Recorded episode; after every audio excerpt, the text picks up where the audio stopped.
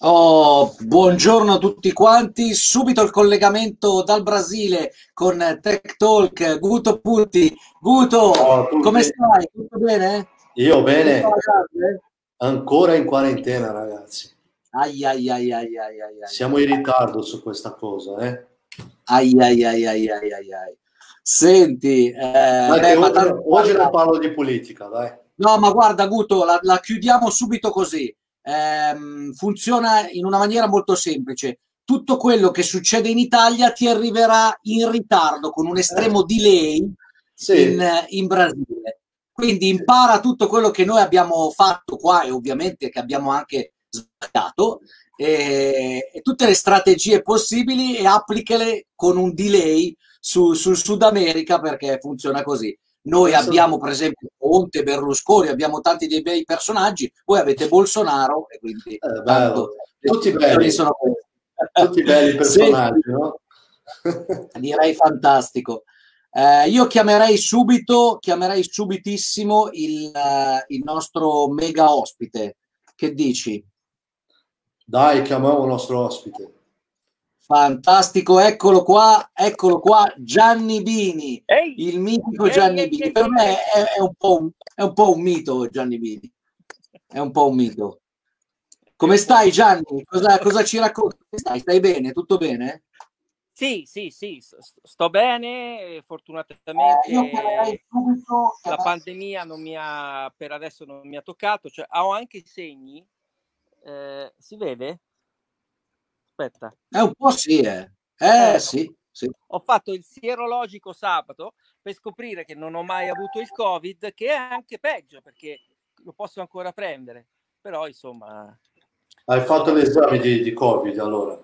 Sì, sì, sì, ogni mese lo farò, tanto per tenermi, per sapere, insomma, soprattutto per non, sperando di non contagiare nessuno, ecco, quantomeno, perché magari sei asintomatico e non sai di averlo e ce l'hai. È Sì, è vero, importantissimo, no? Eh. E come state, gente? Io sono felice di essere in collegamento con voi. Ma Grazie. la cosa è reciproca, è reciproca. Anzi, adesso la prima cosa che ho fatto è una bella spammata stile Twitch sui gruppi di, di WhatsApp. Noi abbiamo anche, eh, io sono veramente felice di avere Gianni dentro nel, nel gruppone cena fotonica perché Guto magari non lo sa nemmeno, no? Tech Talk è nato come ehm, diciamo trasmissione di emergenza per aiutare i giovani produttori e non solo quelli giovani che eh, insomma in, in, un momento di lockdown, in un momento di emergenza, in un momento di difficoltà si trovavano proprio a dover ricostruire un po' la propria vita, essendo rinchiusi ne, nelle, nelle mura di casa, poi alla fine cosa facevano? Potevano mettere al servizio eh, di, di, quella che è la loro, loro, esperienza un po' il tempo, cioè sfruttavano il tempo per magari fare un po' di produzioni e tra l'altro imparare delle cose. Per quello che noi con Tech Talk andiamo magari non sull'influencer, non andiamo su personaggi pubblici che solo magari portano eh, semplicemente traffico o flusso, ma andiamo invece da specialisti, professionisti che possono comunque illuminarci la via che porta a Damasco. Quindi eh, la, la, situazione è questa, che effettivamente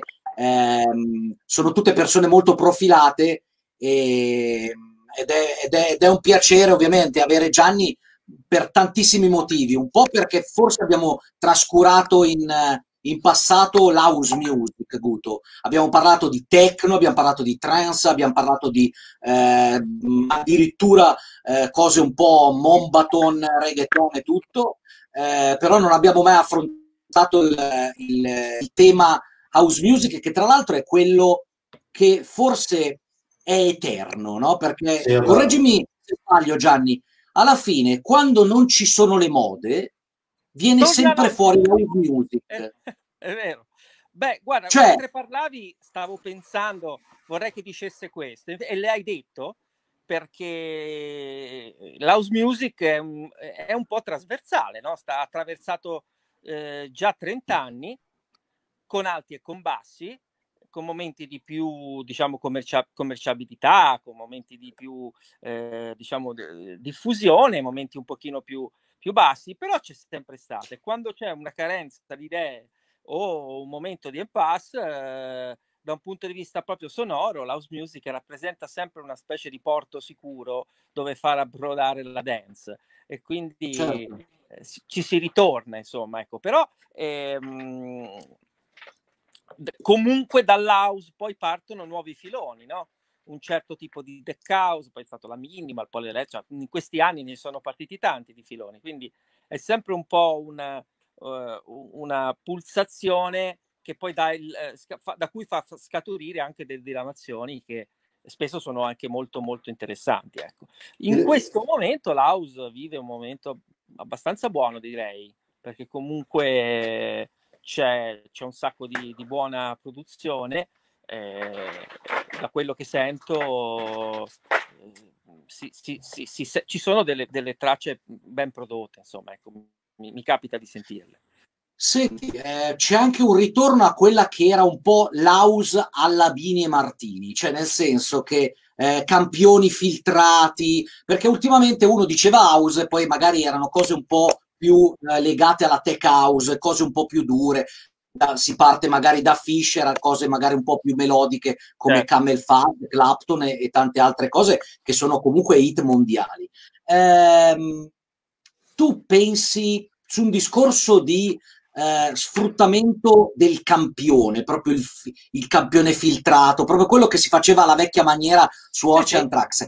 Eh, tu pensi che soprattutto con le nuove leve, cioè i giovani, ci sia da fare un lavoro culturale, perché quella vecchia house che si, si faceva con i campioni filtrati la facevano persone, la maggior parte, che ne sapevano, avevano una cultura soprattutto sul funky, sul soul, veramente approfondita. Oggi che magari è tutto molto più veloce, che si fanno i pezzi scaricando gli stems e i suoni già precotti da, da internet, bisogna fare, secondo te, un discorso un po' più culturale spiegando quelli che sono uh, le radici di quel tipo di house music oppure no? O è una mia sega mentale? No, non è la tua sega mentale e ti dirò anche, andrò oltre questa cosa. Io, come sai, faccio anche eh, percorsi didattici, no?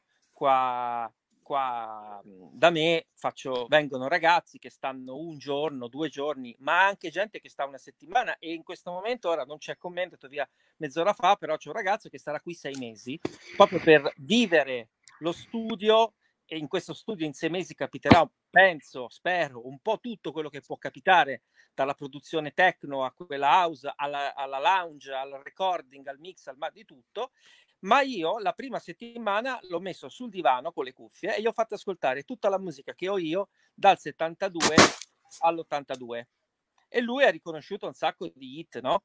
E quello che era facile, tra virgolette, ai tempi di Bine Martini era che c'era un, un uh, catalogo eh, smisurato di campioni belli pronti da essere usati che ancora non aveva usato nessuno. Oggi ovviamente è molto più difficile perché non puoi andare a campionare di nuovo gli chic eh, o cose comunque classiche eh, che è già stato fatto o se lo fai lo devi fare in una maniera molto creativa.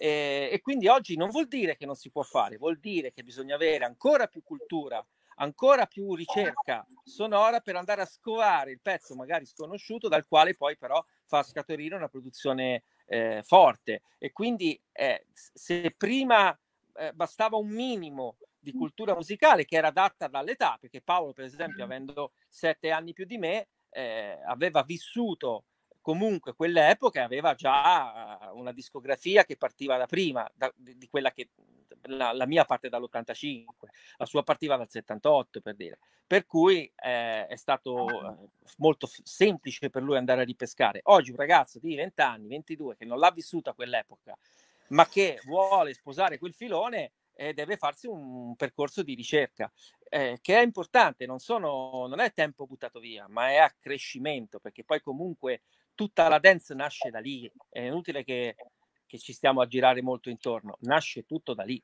Eh, quindi è bene andare a vedere da dove tutto è partito e conoscere le, i personaggi, ma anche le, le, le tracce meno conosciute.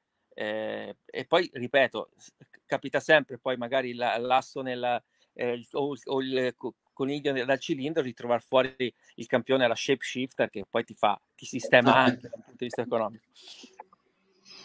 Johnny, una, una domanda, ma il house originalmente è una roba underground, no?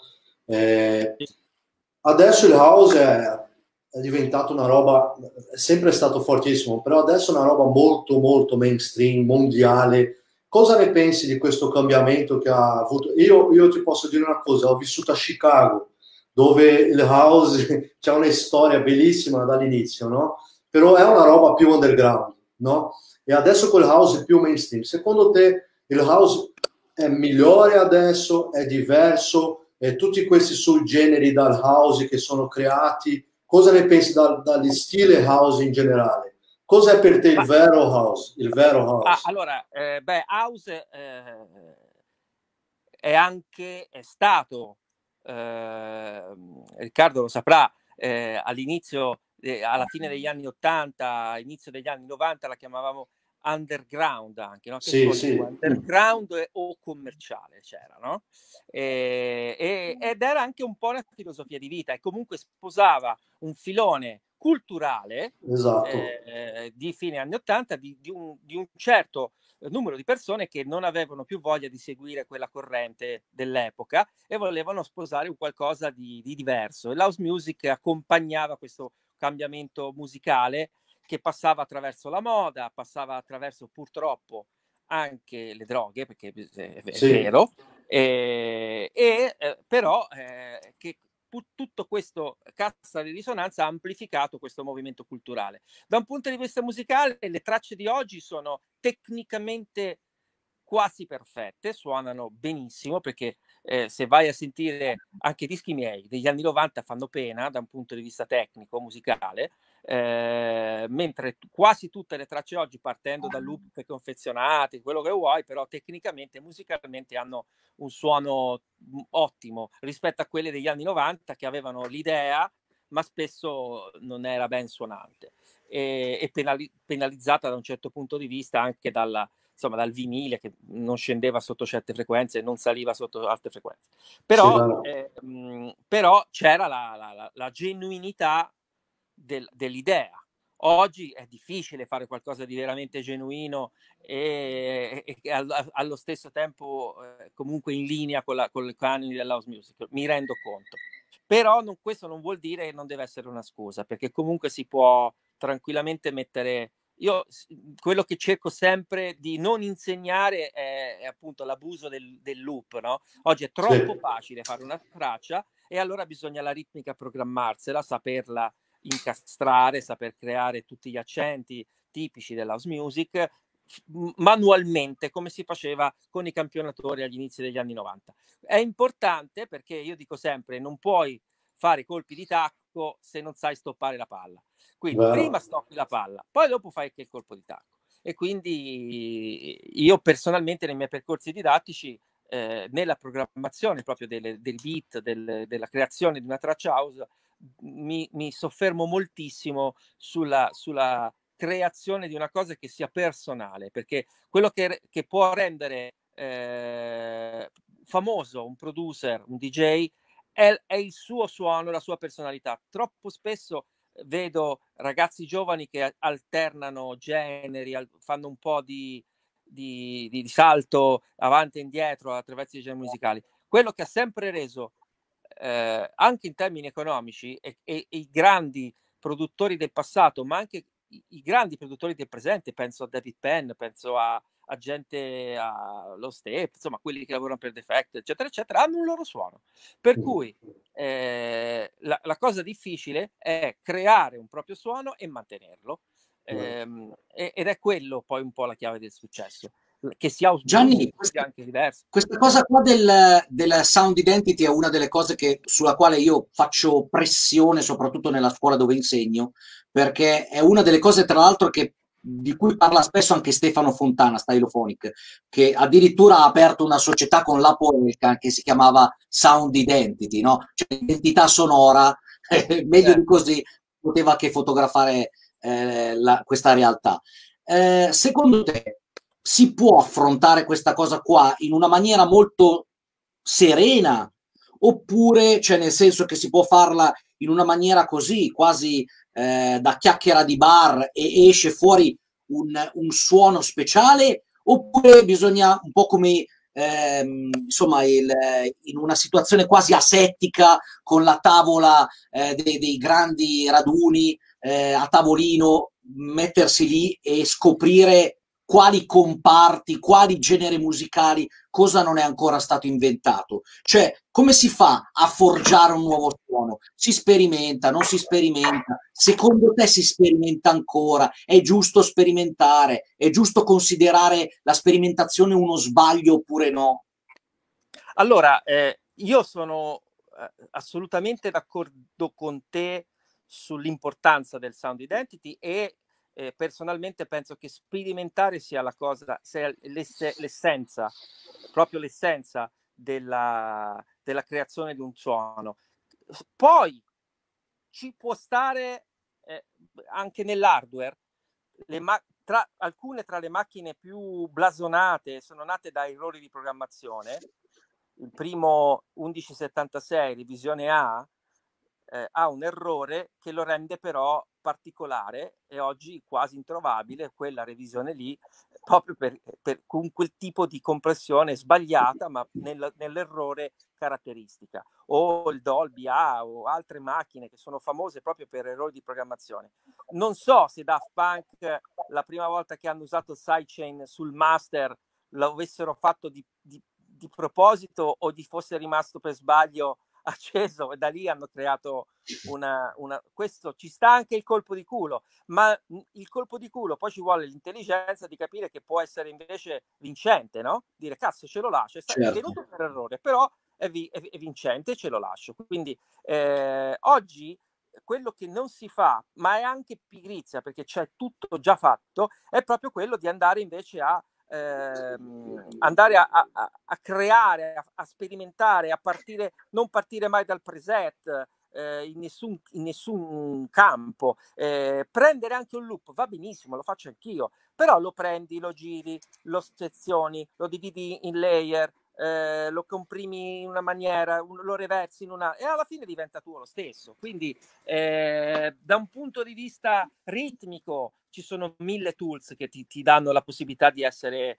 personale e creativo. Da un punto di vista sonoro, l'uso di, di, sintetizzatori moderni eh, che abbiano un approccio vintage ma con le potenzialità del Total Recall, eh, credo che sia ehm, una, un'arma in più per chi li usa. Io eh, per scelta nel 2009 ho deciso di rinunciare, un po' anche perché quando mi bruciò lo studio e avevo tutta una serie di synth che arrivavano dagli anni 80, mi bruciarono tutti in un colpo solo e mi prese talmente male che io dissi non li ricompro. Eh, oggi invece sto pensando di eh, investire una, una, somma cospicua in, in, nuovi, in nuove attrezzature eh, analog style, però hardware proprio perché mi rendo conto che l'appiattimento dovuto dall'utilizzo di Silent per tutti, Omnister per tutti, Nexus per tutti, eccetera, eccetera, no, fa sì che le, le, sì, se, da un punto di vista sonoro segui uno standard, da un punto di vista commerciale non crei niente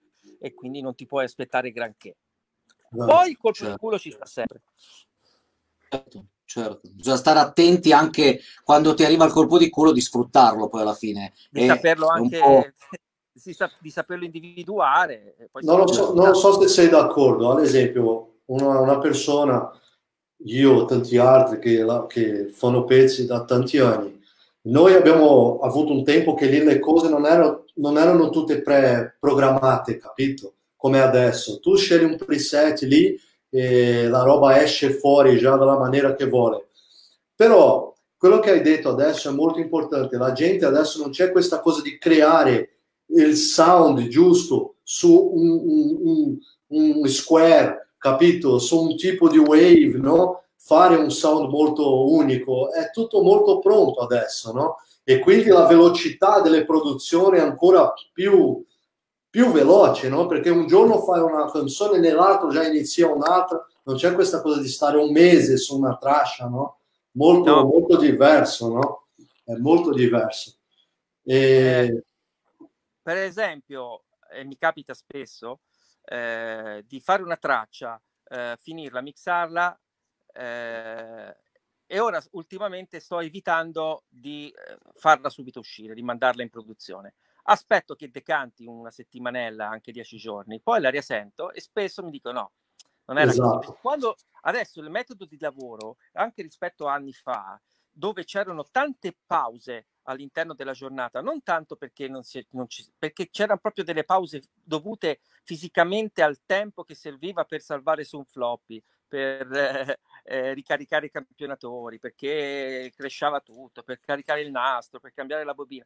E tutti questi tempi però eh, allentavano un po' la, conce- la, concentrazione, ma soprattutto la suefazione che c'è in un brano, che oggi no, perché oggi non essendoci tempi morti, si comincia, si finisce e, e si diventa suefatti molto velocemente alla traccia che stiamo facendo e ci, e ci piace più facilmente facilmente e abbiamo meno spirito critico. Se noi lasciamo passare anche qualche giorno senza ascoltarle, poi così pronti via l'ascoltiamo e troveremo sicuramente qualche difetto. E allora è il momento di avere il coraggio di cambiare una cassa, un giro di basso, inserire un suono, cambiare la stesura e ripensare la traccia. Questa è una cosa che pochi fanno, mi rendo conto che tutti hanno voglia di fare, produrre, uscire, fare, produrre, uscire. Totalmente ragione. Però in realtà con un sacco di tracce anche abbastanza inutili, non fanno bene né a loro stesse né a altre tracce magari che hanno più, più valore ma che magari hanno più difficoltà a venire fuori. Però questa cosa qua, Gianni, diventa sempre di più eh, discografia o comunque music business, music industry e sempre meno arte. Se uno butta fuori le cose così solo perché le deve, comunque è costretto a buttarle fuori a livello di numero. Ah, mi pare che la linea di Gianni è staccata. No? Ok, Guto, intanto che magari recupera Gianni, riesci a recuperare la sua traccia intanto che magari ce la sentiamo? Non ho recuperato, adesso, adesso oh. mi sento. Solo una cosa eh, che diceva Riccardo, no? adesso sembra che c'è una pressione tra fare uscire una traccia in questo mese, nell'altro già devo avere una nuova traccia, se no mi dimenticano, se no devo fare uscire nell'altro mese. Non è così, è, è, è vero, non è così. Stesso no. se hai una discografia gigante, stesso se hai una, una grande discografia, nel mio caso sto dicendo da me, no? ho 80 tracce firmate lì, però non è stata fatta da un giorno in un anno, so, è da 2000, capito? Cioè la gente vuole avere no, una discografia che... in un giorno.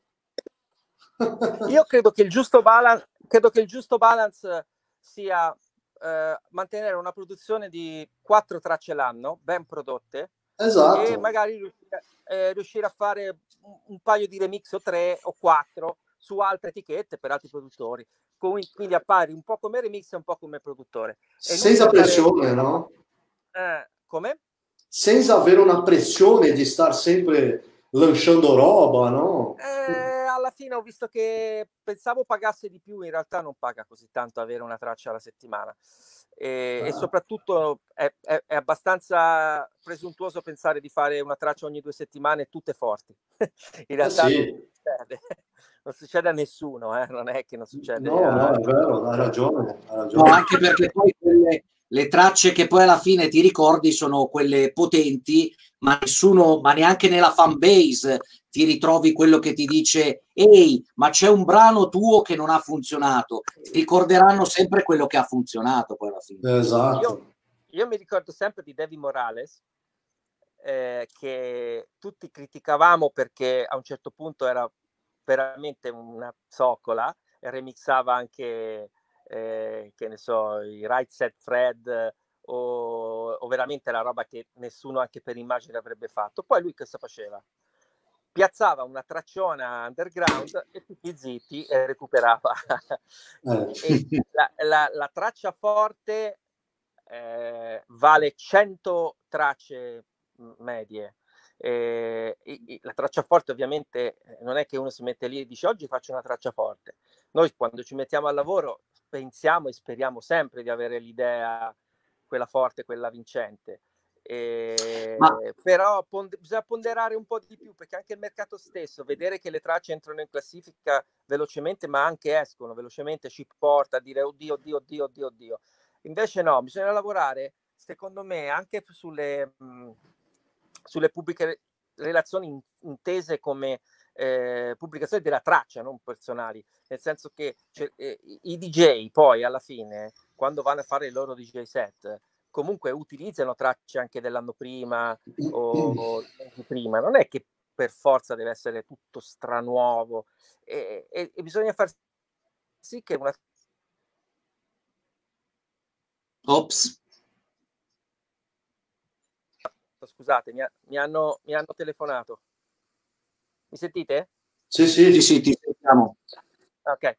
E... Fa molto di più eh, un, un, numero di DJ che suona la tua traccia piuttosto che un numero alto di classifica, ma non se ne incula nessuno. Sono totalmente d'accordo. È meglio che la gente conosca la tua traccia invece di, avere un, un, di stare su un chart lì, capito? Questo non, e, e questo, tipo di, questo tipo di cosa, Gianni, impariamo, solo, solo un secondo, impariamo sì. tutti noi ogni giorno, no? Perché siccome il mercato è cambiato molto, eh, adesso siamo in un incrocio tra sapere se produciamo tante tracce o no, o se è meglio aspettare che la traccia arriva su una chart, oppure è meglio eh, fare la gente conoscere la traccia. È un po' di, difficile in questo momento, sai? Eh, non è perché un artista vuole mostrare il suo lavoro, però è complicato, no? Ci sono tanti adesso, tanti artisti. Non dico che sia semplice, però adesso anche questa ricerca spasmodica di uscire sull'etichetta figa, altrimenti no. Boh, ah. Non lo so. L'etichetta figa ti dà lì per lì, però ti dà molto di più uscire su un'etichetta meno figa, però fare un disco molto forte. Esatto, sono bene, d'accordo. Fa più bene all'etichetta stessa, poi che ci crede. Quindi, boh, non lo so, non voglio di, ora non voglio dire male di tutto, cioè, per carità, però ecco, eh, bisogna avere anche il coraggio di, di, di, di non seguire sempre troppo il corrente. Chi non lo ha fatto in tutti i generi musicali spesso ha avuto successo, proprio perché non l'ha fatto. È vero, è vero non avevo pressione. No?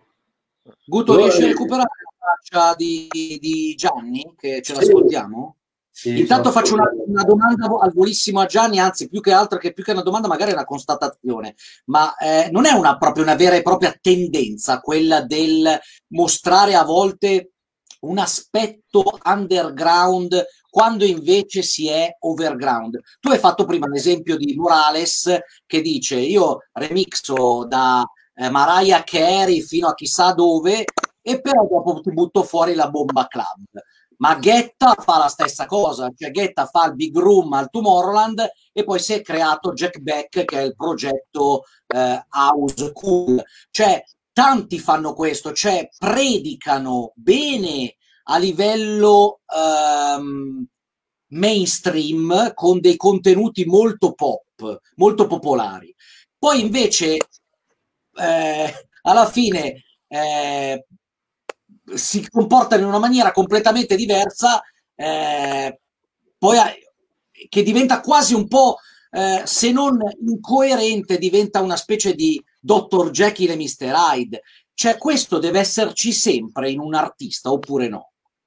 No, non dovrebbe esserci, però spesso, eh, ti, ti racconto un aneddoto. A Miami l'anno scorso, due anni fa, ero, suonavo in, una, in un posto e suonavo house, tech house, cose anche abbastanza ricercate. Vengono Merck e Cremont e mi fanno cazzo, vedi, noi vorremmo fare questa musica qui, che palle, ci tocca fare il Tomorrowland, cioè, cos'era c'era lì, eh, come si chiama il Ultra Music Festival? Ultra, Ultra, eh, eh, domani suoniamo all'Ultra Music Festival, però cazzo noi vorremmo... Cioè, ho visto proprio che gli dispiaceva suonare per 300.000 persone, avrebbero voluto suonare per le 50 perché su cui stavo suonando io, però quella musica lì, no? A volte capita di avere successo e poi ti tocca seguire quel filone lì perché, perché ti fa guadagnare, però in realtà certo. dentro di te non è quello che vuoi, no? E...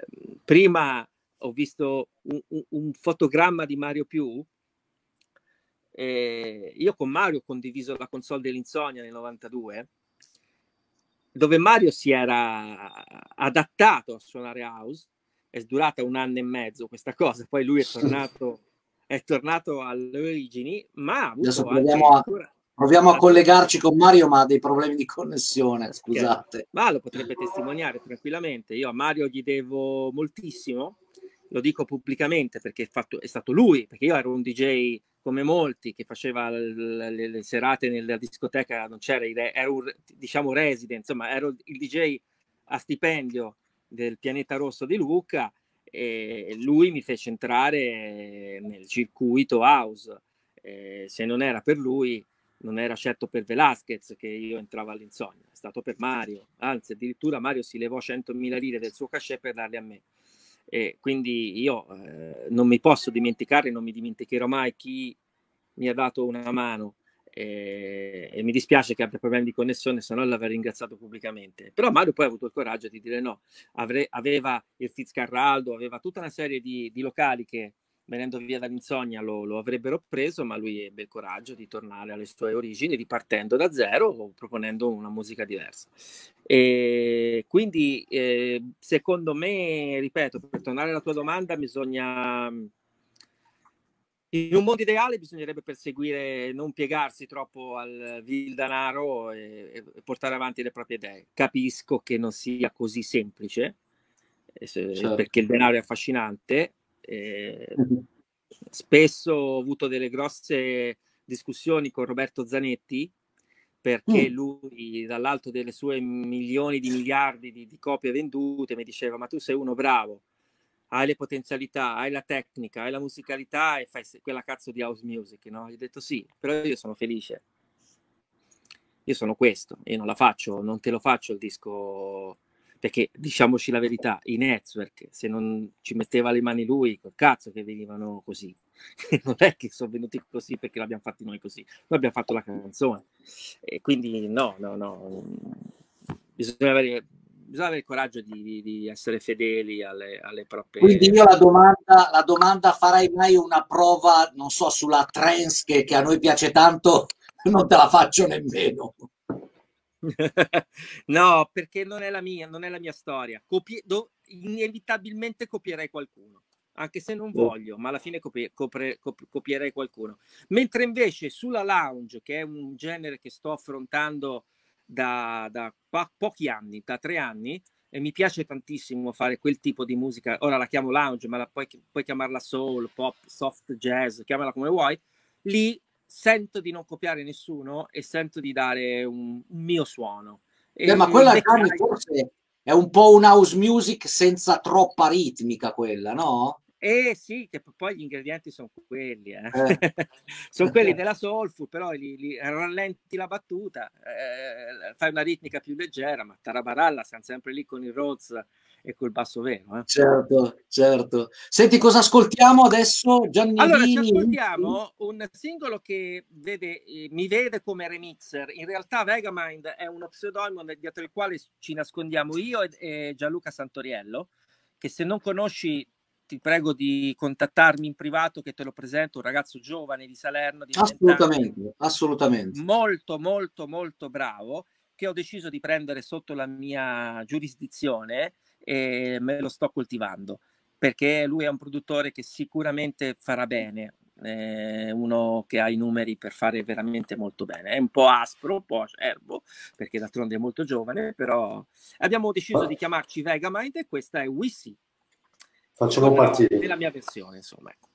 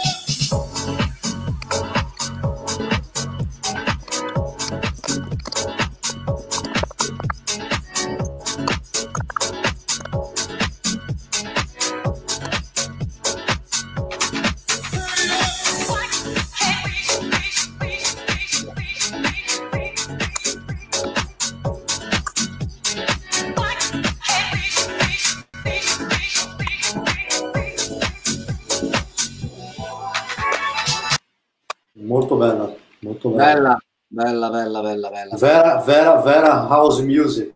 Quella radice. Grazie. Grazie. Molto bella, a me piace molto la house music. Fantastico.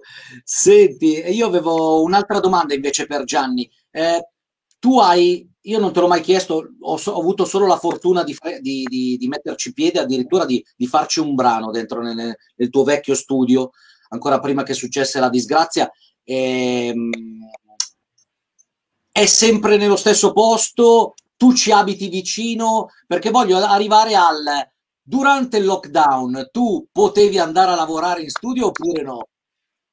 Ah, io, a me il lockdown, l'unica cosa che mi ha toccato è che non potevo andare al bar davanti a fare colazione. Ah, okay. Poi la mia vita non è cambiata di, un, di, niente perché mi alzavo, scendevo giù in studio e lavoravo. Quindi, ovviamente, siccome avevo impostato tutto il mio business dei prossimi quattro anni sulla produzione di, di, di album lounge, questo perché? Perché avevo chiuso l'anno scorso un contratto con Saifam Records che prevedeva la produzione di 90 album, quindi un contratto quasi, cioè sicuramente un contratto fantascientifico perché io non so quale produttore possa vantare un contratto di 90 album. La Ma maniera... 90 album in, in un anno? No, eh, in un tempo prima fai, meglio è, avevo pronosticato di farli in quattro anni, però come? Attra- non si può fare un album, 90 album alla vecchia, cioè arriva il batterista, fai le batterie. L'unica no. maniera era farli live, quindi chiamare gente di Serie A, ma neanche di Champions League, alla batteria, al basso, eccetera, eccetera, e suonare, registrare tutto l'ensemble, poi sovraincidere, editare un poco e, e mixare. Quindi in 8-9 giorni di lavoro chiudere un album, ovviamente con le idee chiare un po' prima. E questo è quello che ho fatto fino all'inizio del lockdown. Cosa è successo? Che quando eh, ovviamente c'è, c'è stata questa, questa, chiusura, io non ho potuto più, più, registrare. Quindi per un po' sono andato avanti con quello che avevo registrato che dovevo consegnare. Per un po' eh, invece poi, avendo tempo libero, mi hanno contattato DJ, produttori che volevano perfezionare le loro tracce, quindi mi sono ridedicato con più eh, attività, con, con, più diciamo, eh, come posso dire, insomma, con più entusiasmo alla, alla produzione elettronica e adesso sono un mezzo e mezzo, nel senso che ancora non sono proprio ripartito a, a pieno regime per due motivi. Il primo è perché eh, la, la, il, appunto Saifam sta riaprendo, ma non è ancora ripartita, aspettava metà giugno. Il secondo è che nel frattempo ho ordinato questa nuova console che comportava praticamente rifare lo studio da zero e mentre vi parlo intorno a me, anche se non sembra, c'è, c'è Blasi, c'è gente che sta saldando cavi e collegando. Quindi ehm, spero di essere pienamente operativo per la fine della settimana e di ripartire eh, come e meglio di prima eh, a partire dalla settimana prossima. Però a me il lockdown fondamentalmente mi ha fatto l'unica cosa che mi ha dato noia, che ha fatto impazzire mia moglie, che mi sterilizzava prima di entrare in casa, dovevo entrare nudo e mi, mi, sputava addosso lo zono perché aveva paura che io in studio mi fossi infettato da solo.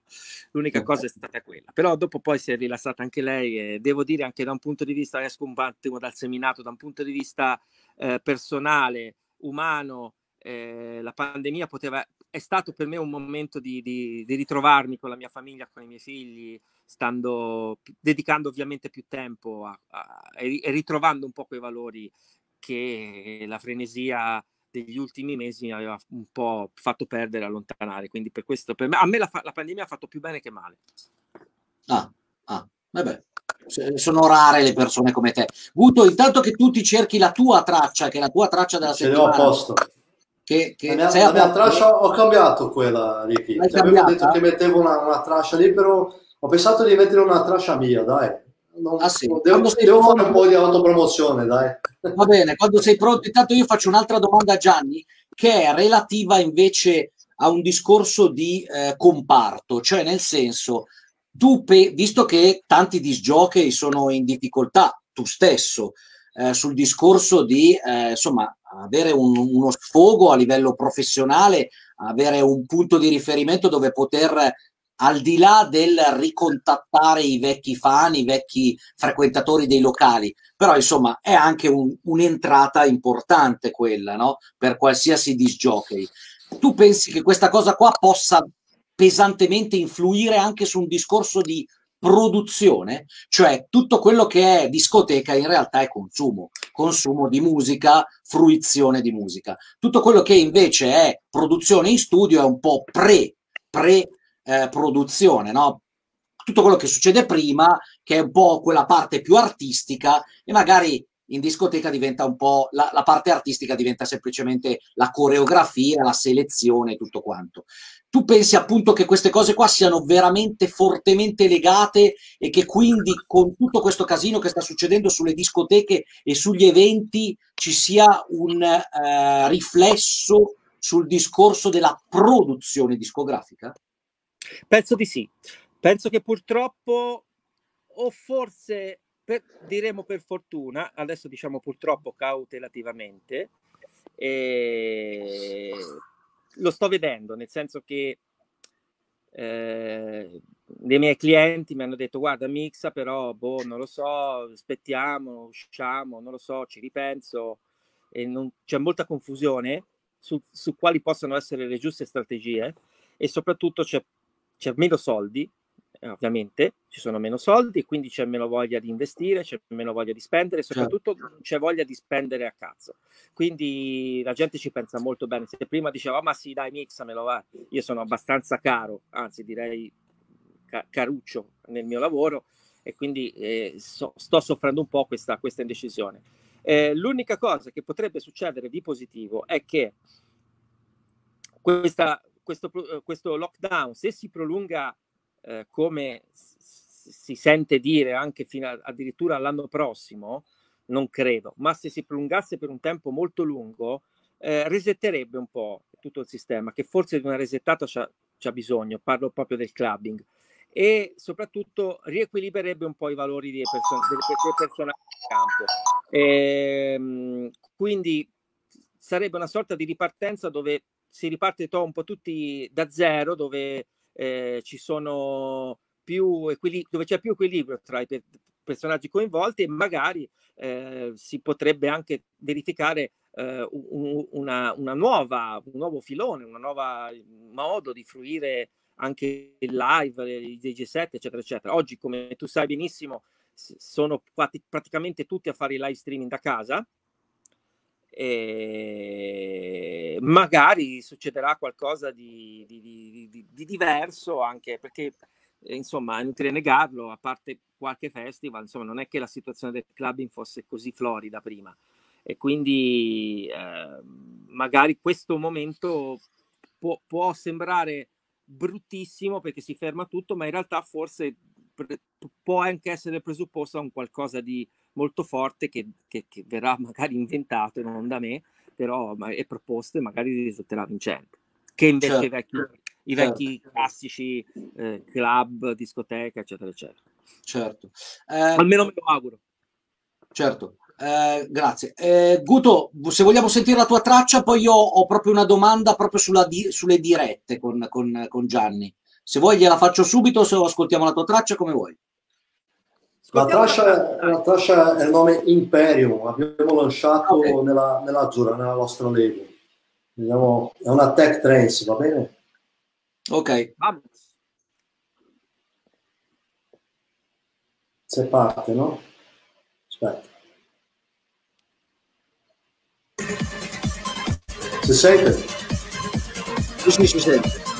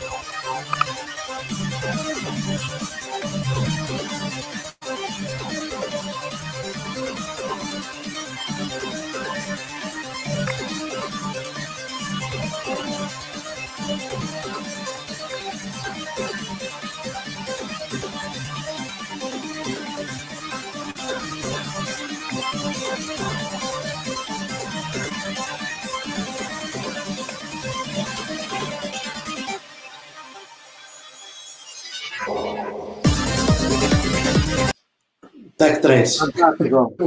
C'hai cioè, yeah. dentro pesantemente qua. Beh, è come avere un DJ set appunto di Aevus Legacy One o Mario più qua, eh. abbiamo dato dentro pesantemente. Ah, Tutto dobbiamo parlare che... della compilation di Mario, eh? non possiamo dimenticare. Ah, ecco, infatti, poi, poi, ne parleremo. Ehm, ho un'altra domanda per Gianni e intanto posto questo link, se ci riesco, che è un mio articolo che ho fatto proprio qualche giorno fa su DJ Mag Italia, su tutte le console che adesso vendono per fare le dirette. Cioè adesso praticamente fanno queste all-in-one, queste console che, eh, dalle quali attraverso uno può, può far partire dei jingle, eh, al control room direttamente sulla console. Eh, cosa pensi di tutte queste dirette? Ce ne sono troppe? Eh, ci sarebbe bisogno di altro contenuto? Cos'è che secondo te abbiamo bisogno soprattutto a livello di online? Ma non credo che siano troppe le dirette, però io sai, ho impostato tutti gli ultimi 15 anni almeno della mia vita alla ricerca di uno stato dell'arte di qualità. Quindi io eh, non, non, non, sono tanto contro la quantità di dirette quanto contro la qualità delle dirette. Certo. Come oggi la tecnologia ci offre veramente con poco eh, budget la possibilità di streamare eh, contenuti eh, audio e video di alta qualità con poco veramente, con due webcam, eh, con, ehm, insomma, con, con un'attrezzatura eh, ridotta, io direi che eh, bisognerebbe un po' usufruirne un po' di più, perché ho visto veramente delle dirette fatte col telefonino, con l'audio del telefonino, ecco, quelle le trovo veramente inutili.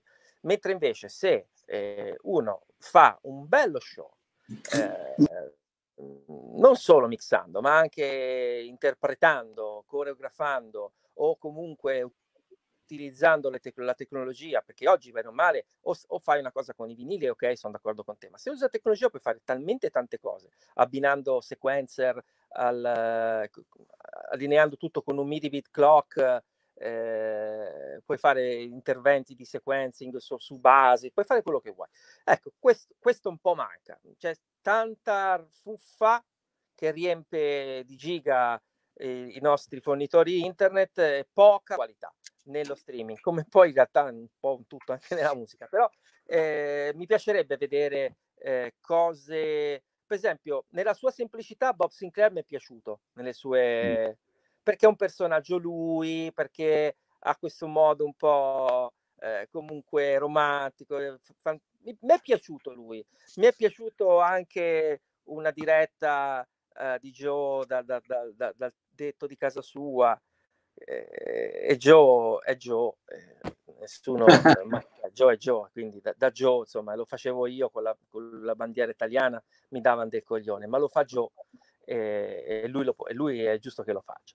Però ho visto anche tanta fuffa che si poteva evitare di, di, di trasmettere, quindi io direi più qualità. Poi più qualità. Se, se, se c'è la qualità va bene anche la quantità. Certo, certo.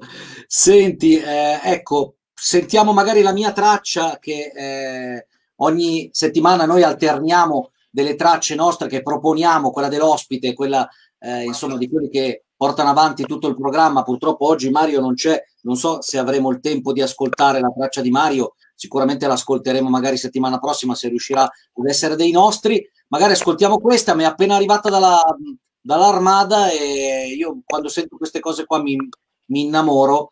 Eh, sono un po' un sto in mezzo un po' tra quello che è la, house music e la trance. Alla fine sono delle cose un po' melodiche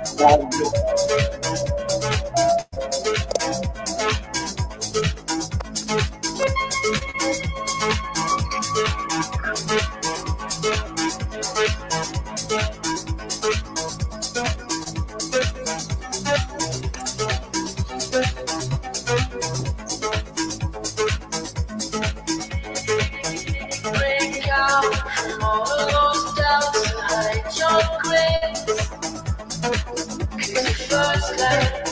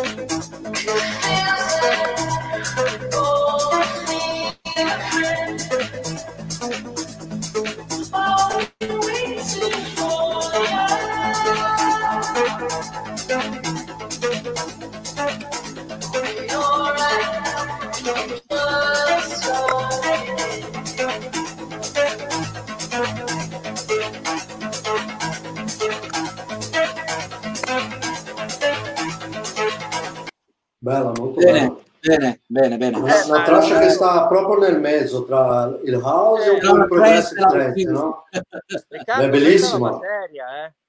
Bellissima. Bello, molto bello, bello. davvero, molto bello. Di chi è? Penso, eh, questo non si riesce, sai, tante volte si, si, fanno delle ricerche, Kidnap, non ho ancora capito che, chi sia, è uscito su Armada Music, ho, ho contattato l'ufficio stampa, ma eh, probabilmente si stanno organizzando perché probabilmente non si aspettavano che qualcuno gli facesse de- delle domande su un progetto un po' così, eh, un po', ehm, in maniera eh, plateale, eh, così underground, ecco, perché per loro è una cosa abbastanza difficile e sicuramente non, non vendibile. È una cosa abbastanza di, di low, low, profilo basso, profilo low. Ehm, per Gianni, Ricky, aspetta una, solo una, una, cosa volevo chiederti, Gianni. Sì. Eh, tu hai un studio di registrazione e mastering, no? Eh, sì. Adesso eh, io dico perché io faccio, faccio, schifo, ad esempio, per fare una master, va bene? Io sempre ho avuto paura, io preferisco mettere nella mano da un ingegnere di audio, capito?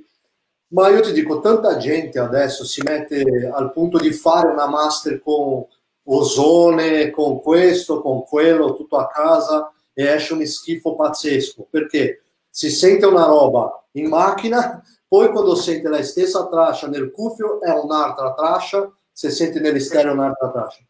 Qual è, tuo, qual è, la tua opinione su questo? Eh, tutti questi plugin, software di mastering che esistono adesso? Questa è una domanda che volevo farti, sai? Ma Dico allora, senti, guarda, eh, no? per la musica elettronica.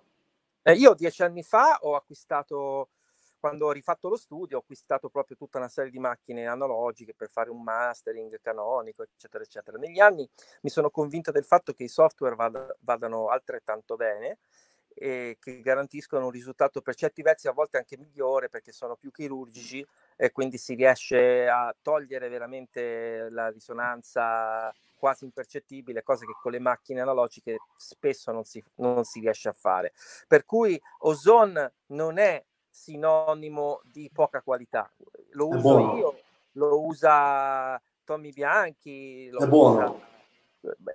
come tutte le cose, certo, se prendi Ozone 9, prendi preset, dance, maximize, magari quello no, però usare i moduli sapientemente, sapendo cosa fanno e dosarli, sai, il mastering è un processo dove fai 10 cose e ogni volta che fai bypass di una cosa sembra che non, non hai fatto niente. Quando bypassi tutte le cose, tutte le 10 cose insieme, dici cazzo, è un risultato.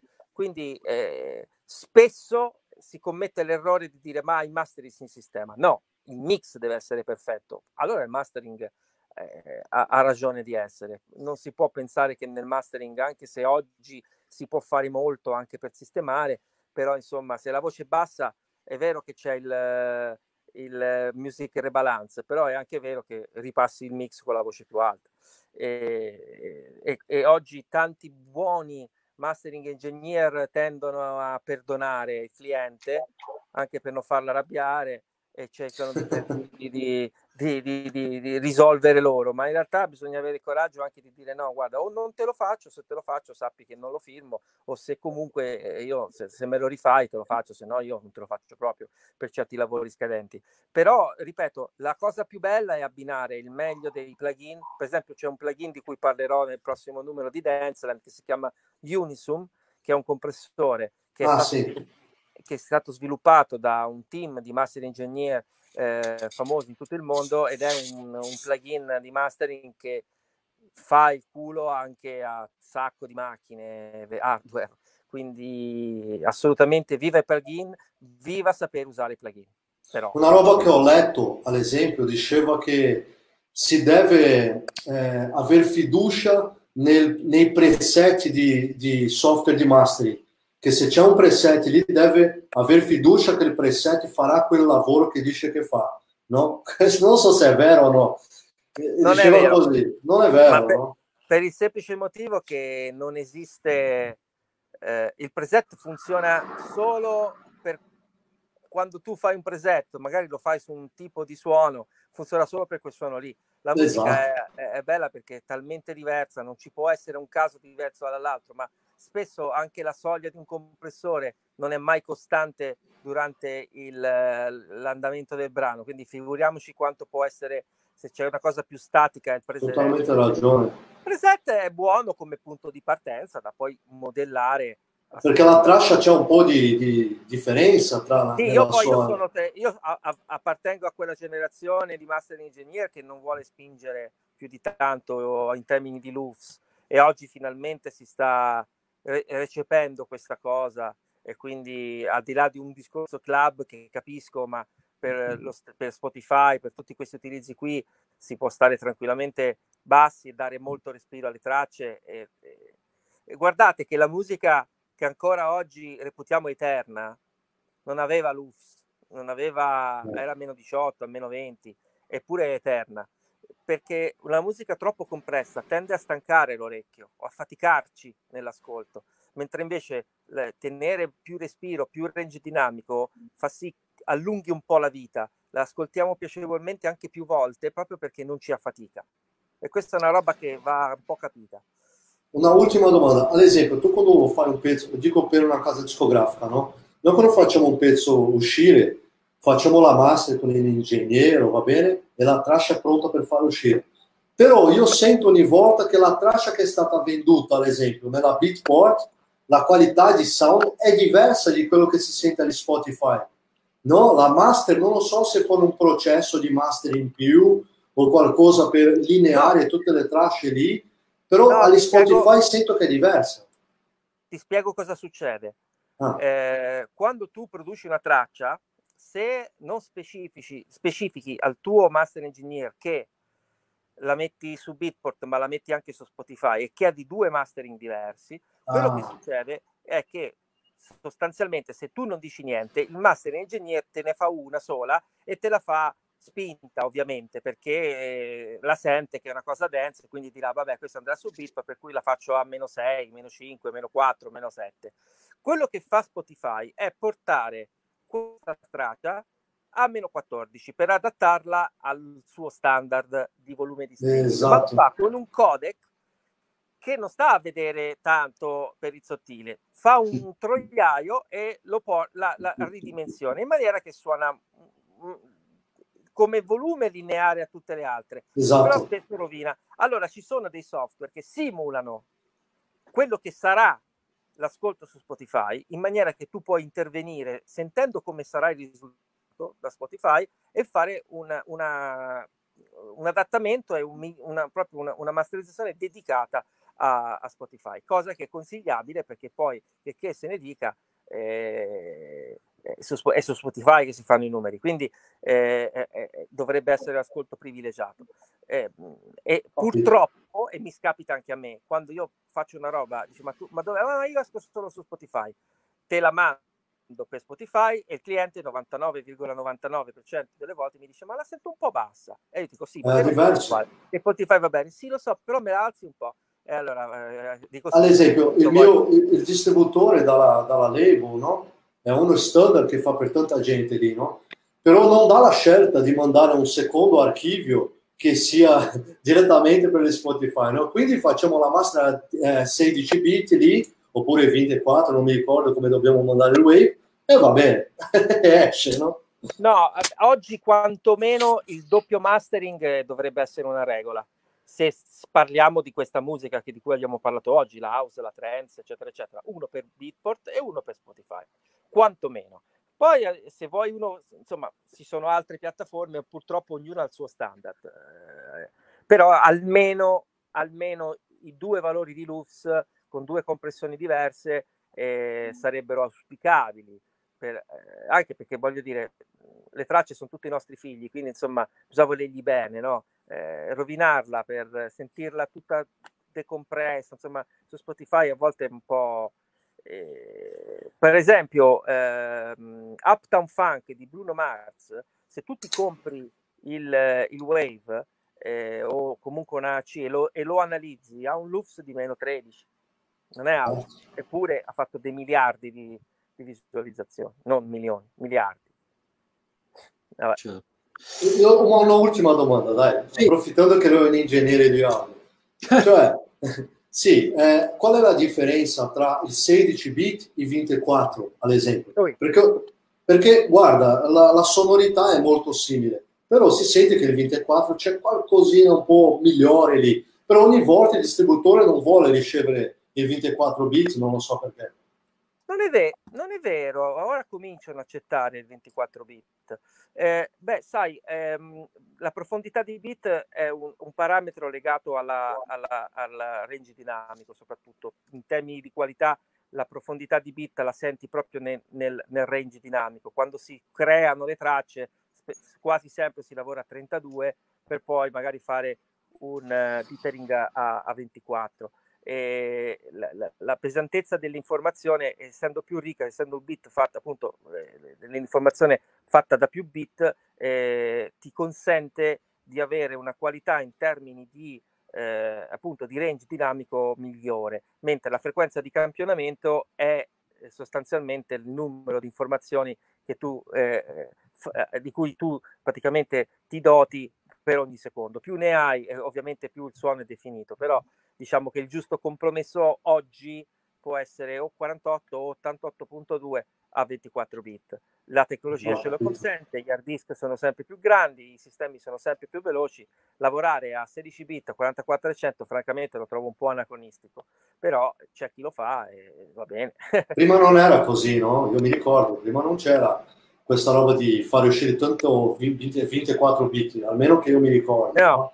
no? Siamo ancora un po' legati al discorso del CD, che era 16 bit, ma ormai il CD è obsoleto, non penso uscirà presto di mercato e quindi non starei più a, se- a, se- a seguirlo come, come standard. Eh, però diciamo che eh, spesso e molto volentieri, per esempio, se tu lavori a 32 bit, qual è la differenza tra 32 e 24? È che se tu quegli 8 bit si chiamano floating point, quegli 8 bit di differenza praticamente ti consentono, è come se fosse una specie di scialuppa di salvataggio qualora ci fossero dei, dei sample che superano lo zero, in maniera che comunque no, non vai oltre lo zero, però vengono eh, prese le informazioni oltre lo zero, per cui se tu lo abbassi e, ritorni sotto lo zero, quell'onda praticamente ti mantiene tutte le informazioni originali. Capito, Se capito. lavori a 24 bit, questa cosa no, hai un segnale troncato e quello che c'è sopra lo perdi.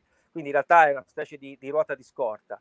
E per un discorso di standard di macchine, di fruizione e anche di grandezza dei file, si, si fa, almeno si, si riscende poi a 24 bit, però eh, io considero che i miei album li faccio 96 kHz, 32 bit floating point, solo che ogni album sono 200 giga.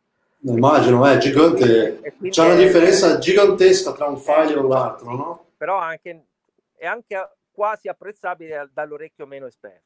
Una ultima domanda, Ricky mi ammassa oggi. no, una ultima domanda. C'è questa cosa, ad esempio, io uh, all'inizio lavoravo con, con Reason, ti ricordi quel software, no? Reason è la prima volta dalla Proper Head, per questo tanti anni fa. E mi ricordo che quando facevo il rendering c'era il diter, no? Il dithering, no? Che hai detto adesso. Adesso su Logic ci sono tre tipi di dithering, ad esempio, no? E che cosa è il dithering? che non vedo differenza quando fai il render. Scusa, ragazzi, ma io non so cos'è. Tra moglie e mariter non mettere il diter. Allora, il è quel processo appo- apposta eh, creato che serve per ridurre il numero di, di informazioni eh, in bit da 32 per esempio Però eh, siccome se noi dovessimo eh, togliere, andare da 32 a 16 sarebbe semplice fare il calcolo, ne, ne, levi, ne prendi una sì, una no, no?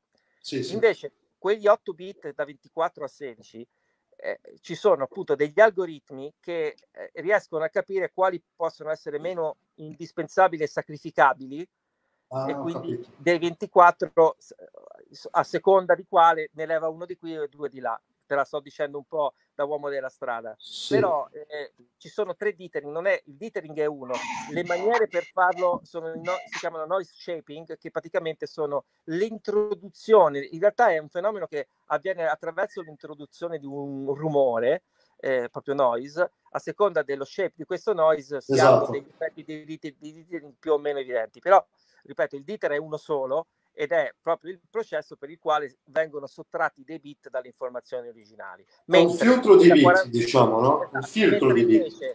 Da, se quando tu da 48 kHz vai a 44 si chiama resampling, esatto. cioè ricampionamento. Eh, rifà il wave, no? Rifà totalmente il wave. La esatto. misura anche diversa. Si ricampiona, però anche lì se è un file a 88 e lo vuoi a 44 è semplice, prendi un campione ogni due. Se invece da 48 vuoi passare a 44, i software che lo fanno bene sono quelli che proprio riescono a capire qual è l'informazione. Qual è quale? Ad esempio, oggi, se tu metti un esatto. file a 48, questo è successo come la, ta- la poi a 44 la trash è diventata velocissima. Cioè, eh, no, perché eh. il file si è compresso. No? Va bene, adesso non, non domando più niente, dai. Va bene, no, vabbè. Al massimo ti, ti, ti, emette la fattura, Guto. Dai. no, è bello capire perché questo è il tech talk. No, vabbè. Immagino, immagino no, che esatto. la gente abbia questa, questo tipo di esatto, dubbio. Anche, alla fine è giusto che tanti appunto eh, riescano a, a, percepire che insomma bisogna sempre andare oltre e, e fare proprie dei, dei grandi insegnamenti ovviamente dai grandi maestri. Eh, un'ultima cosa prima di chiudere, perché di solito noi la puntata dura mezz'ora e, e siamo arrivati a un'ora e otto, quindi record mondiale per Tech Talk da quando è nato. Eh, faccio un, veramente al volo una presentazione di, una, di un libro molto bello, eccolo qua, non faccio vedere la copertina eh, con collegamenti vari prima che cada tutto quanto, Apparel Music, Birthday 10, un libro bellissimo, tutto pieno di, fo- di fotografie e- ed è in inglese, Guto, quindi a te che interessa sempre bello, bello, bello. l'inglese, questo è in inglese, non è in italiano, e ci sono bello. delle bellissime figure, quindi va bene anche per i bambini piccolissimi. È un libro che eh, racconta dieci anni di storia di un'etichetta discografica italiana specializzata in eh, Mm, house, jazz house, cose molto raffinate, molto fighe, molto, molto particolari. È diventata anche una casa editrice. E, um, io saluto Giuseppe D'Alessandro che è sempre attivo su, su questo fronte perché eh, delle iniziative editoriali secondo me fanno sempre bene cioè perché riescono magari a chiudere il cerchio su un discorso legato alla multimedialità. Ci sono i programmi come Tech Talk, ci sono tantissime eh, connessioni, ci sono dei documentari, sono, c'è tanto flusso, c'è tanta informazione riguardo alla musica elettronica, però scusate, io sono un po' di parte, sono, faccio anche il giornalista e, e lo scrittore eh, di libri, io ne vedo sempre ben pochi sul mondo della musica elettronica, quindi tutte queste rarità ogni settimana io faccio una grande fatica, però vado a pescare nella mia libreria qua dietro, eh, presento Gianni un, un libro ogni settimana che sia legato appunto, che sia molto vicino al mondo della musica elettronica proprio perché eh, effettivamente eh, insomma informazioni eh, a volte scarseggiano e quindi è bene che, che, che ci siano. Ma guarda, eh, posso sfruttare il, il, il, mezzo, il mezzo tecnologico per i miei eh, fini. Certo. Io è già un po' che mi... Io vorrei scrivere un libro, no? Perché a 51 anni penso che dopo 30 anni un po' di cose da dire le avrei. Se tu, Riccardo, volessi darmi un supporto, eh, perché io poi non, non, ho, non sono dentro l'editoria carta, insomma, eh, cartacea, tra virgolette, mi farebbe piacere, ne parliamo ovviamente in privato, però credo Guarda, che... Assolutamente, perché poi tra l'altro da Tech Talk nascono sempre delle, delle, idee strane. L'altra volta c'era collegato, non so se lo conosci, eh, storico Rex Anthony. Eh, si è collegato con noi, abbiamo avuto ospite Rex Anthony e anche lui ha sempre delle iniziative. Poi tra l'altro il, il papà, poverino, che, che, non c'è più, era quello che faceva il mitico Future Style, la rivistina sulla quale io collaboravo. E insomma... Ma, cioè, Rex Anthony da, da noi ausettari era visto, a volte l'abbiamo anche un po' visto un po' con, mm, come posso dire, un po' di supponenza, no? E lui, cazzo, in, in, in Giappone ci ha fatto un culo così a tutti quanti, eh? No, ma poi sai cos'è? Gianni, la cosa è questa, per me, eh, a, a, parte che Anthony è comunque un amico perché io l'ho conosciuto nell'89 o 90, quindi praticamente 25 anni fa era un bambino cioè, e l'avevo conosciuto al Cocorico alla sua primissima esibizione, quindi aveva non so se boh, 15 anni, adesso non mi ricordo quanto, e per me era già comunque un fenomeno, no? perché dicevo, cavoli, guarda che roba interessante non prendendo in considerazione che il papà Anthony Martocetti era uno dei più grandi guru della, dell'elettronica e tutto quanto, e la mamma ancora oggi è la mitica Doris Norton, quella di, ah. che insomma, è un po' la, la Kraftwerk in gonnella italiana, quindi un mito, no? Quindi per me Rex Anthony, al di là della musica che faccia, che poi tra l'altro anche ultimamente mi piace anche perché sconfina un po' nella progressive e nella trance, però è sempre comunque stato un ragazzo, oggi è un uomo, ma è sempre stato un ragazzo che è cresciuto in mezzo ai Moog, cioè quindi tanto di cioè, massimo rispetto, ecco quello che, no, no, che voglio infatti, dire. Però infatti. ecco, eh, con, Rec, con, con, Anthony abbiamo parlato di, di, di, di contenuti editoriali, addirittura Danceland gli ho detto io ti voglio dedicare una pagina fissa al mese per parlare di quelle che sono le tue iniziative di far rivivere un po' future style all'interno di, di Danceland. Eh, con eh, Fabrizio Quagliotti dei Rockets che abbiamo avuto settimana l'altra eh, abbiamo parlato di un libro sui Rockets, un libro su di lui, perché comunque eh, potrebbe esserci comunque un, uno sfogo soprattutto sulle fan base, perché le fan base richiedono questo tipo di, di, contenuto che poi magari viene considerato un gadget, però il libro è sempre un libro e quindi racconta un po' la storia. Con te assolutamente mi piacerebbe fare una cosa, parliamone. Io ti, ti, dico che ho iniziato una cosa abbastanza particolare e mi piacerebbe coinvol- coinvolgerti in una maniera molto intensa. È un libro che io ho sempre parlato di storia vecchia, cioè la storia dell'house music, houseology, i vecchi libri che scrivevo parlavano sempre di passato. Poi ho scritto EDM di Omixa, che erano alla fine quasi 800 pagine di ehm, comunque situazione attuale, no? l'EDM, il fenomeno Tomorrowland, il branding, tutto quello che sta succedendo poi alla fine adesso. E ora, sfruttando il lockdown, sto finalizzando un libro che parla di musica del futuro. Io arrivo da Media Records, ho lavorato quasi 12 anni, 15 anni in Media Records eh, con il claim di Gianfranco Bortolotti che diceva The Sound of the Future, figurati per me, io prima o poi avrei dovuto scrivere un libro su uh, il futuro, il futuro della musica. Molto probabilmente si intitolerà forse Sound the, the, the Sound of the Future. Però al di là di questo, perché?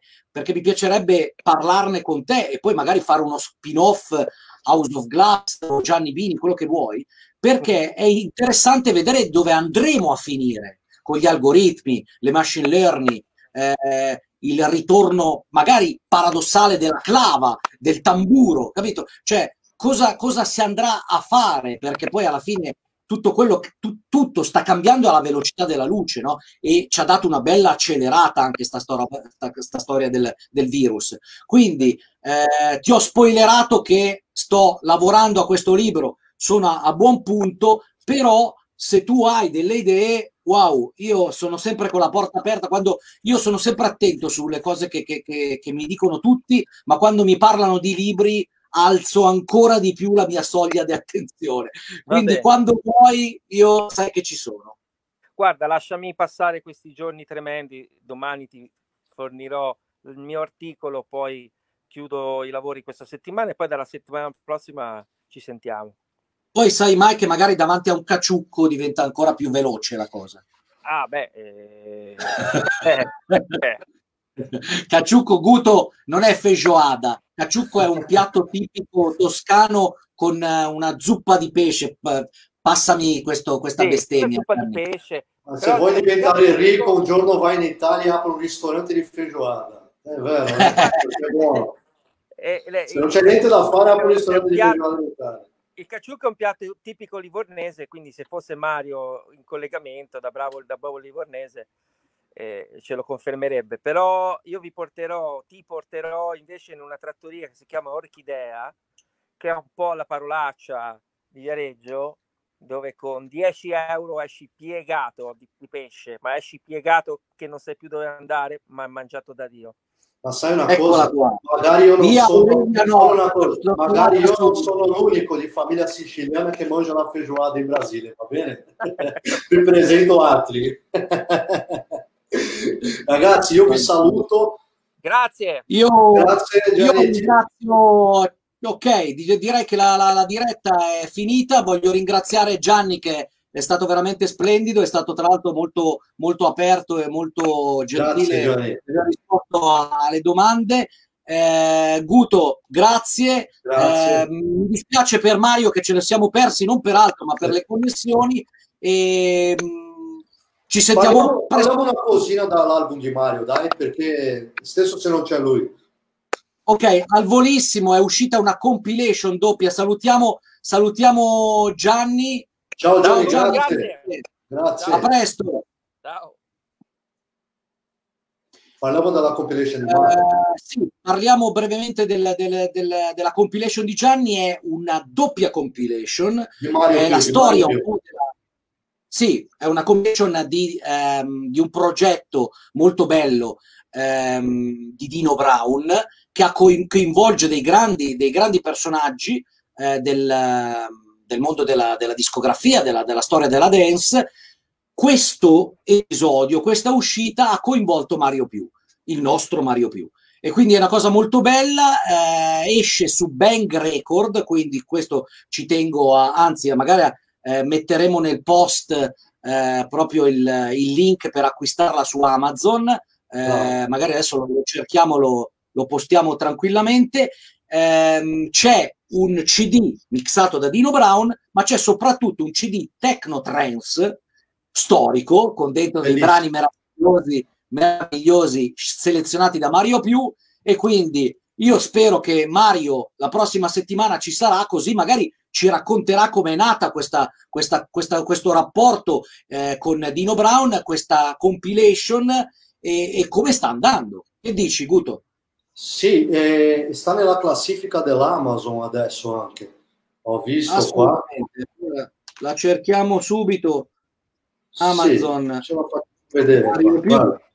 La storia adesso 2004. Ce l'abbiamo negli schermo qua. Ok, ok, ok, ok.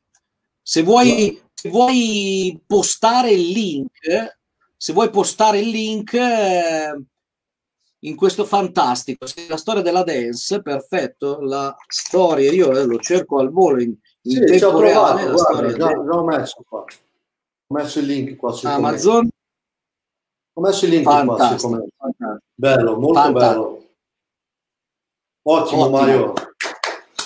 Grande, grande Mario. Allora, Vediamo se settimana prossima io ci sono perché adesso i clienti arrivano e ogni volta Tech Talk diventa più difficile, però spero di stare qua settimana prossima. Esatto. Guto, grazie. Grazie a te, un abbraccio, ciao Ricky, ciao a tutti, ciao, grazie mille. Ciao, ciao, ciao a tutti. Ciao a tutti, ciao a tutti quanti.